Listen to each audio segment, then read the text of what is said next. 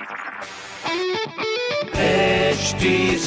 Cast आप सुन रहे हैं एच डी स्मार्ट कास्ट और ये है लाइव हिंदुस्तान प्रोडक्शन हाय, मैं हूँ फीवर आरजे शेबा और आप सुन रहे हैं आगरा स्मार्ट न्यूज़। और आज मैं ही दूँगी अपने शहर आगरा की ज़रूरी खबरें। सबसे पहली खबर यह है कि आगरा की हवा में पहले से भी ज़्यादा सुधार आया है। प्रदेश में सबसे ज़्यादा पोल्यूशन था आगरा में, लेकिन बारिश और सबके प्रयास के बाद में अब पोल्यूशन का स्तर काफ़ी कम हो चुका है। खुली हवा में सांस लेने में आसानी हो रही है।